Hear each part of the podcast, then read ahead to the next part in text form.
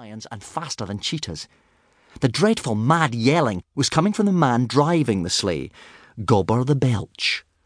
Gobber was the teacher in charge of the pirate training programme on Berk, and he was an enormous monster of a man, wrapped up in furs, who could easily have been mistaken for a grizzly bear with a dirty red beard and an attitude problem. Get on with it, you miserable white worms!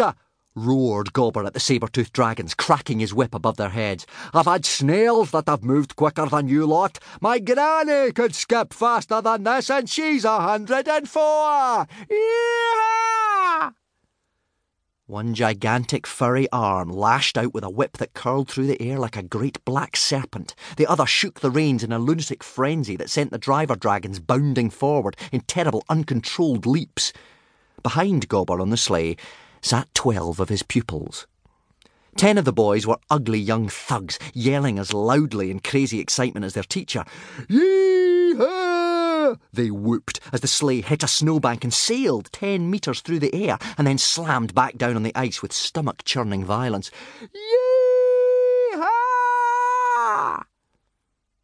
The last two boys were smaller than the rest and a lot less excited. I'm glad, gasped Hiccup Horrendous Haddock the Third as the sleigh tipped over wildly on one runner with an awful screech and spray of ice. I'm glad I didn't have breakfast because I think it would have come up again. Hiccup is, in fact, the hero of this story, although you would never have guessed it to look at him. He was small and red haired and very, very ordinary. Hiccup's best friend, Fishlegs, a skinny runner bean of a boy with asthma and a squint, wasn't really listening. He was praying to Thor with his eyes squeezed tight shut. Please, Thor, begged Fishlegs, please make it stop. Fishlegs' prayer was about to be answered. The sleigh was approaching the great black cliffs of the Visithugs territories far too impossibly fast for it to stop in time. Don't open your eyes, Fishlegs, advised Hiccup. Gobber the Belch reared up and with a mighty roar of Whoa! leant back so far pulling on the reins that he was nearly horizontal. The saber-tooths came to a plunging halt so sharply that the sleigh wheeled round in a mad arc. They were going to slam into that cliff at such a speed they would all be smashed to splinters. Ah! yelled Hiccup, shutting his eyes too. The sleigh screeched to a quivering halt. Hiccup opened his eyes again. Astonishingly, they were still alive. But the smooth black wall of the cliff was only centimetres away from Hiccup's cheek. Hiccup held onto the rock for a second to help himself stop shaking. Right! bellowed Gobber, clambering out of the sleigh entirely unconcerned. What are you all doing skulking in there? Get out and stand to attention, you pathetic dribbles of earwig droppings! Yawning and chattering, all twelve boys unpacked skis from the back of the sleigh and attached them to the bottom of their furry boots. For six months of the year, the Vikings lived under snow, so a Viking warrior had to be just as good at skiing as he was at sailing. This was a hunting with bows and arrows on skis expedition.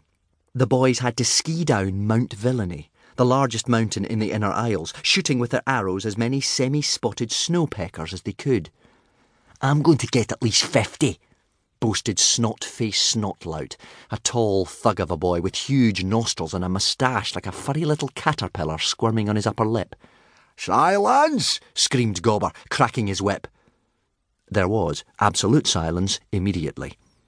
It's a curious fact, but a heavily armed mad six and a half foot teacher holding a whip tends to get his class's attention.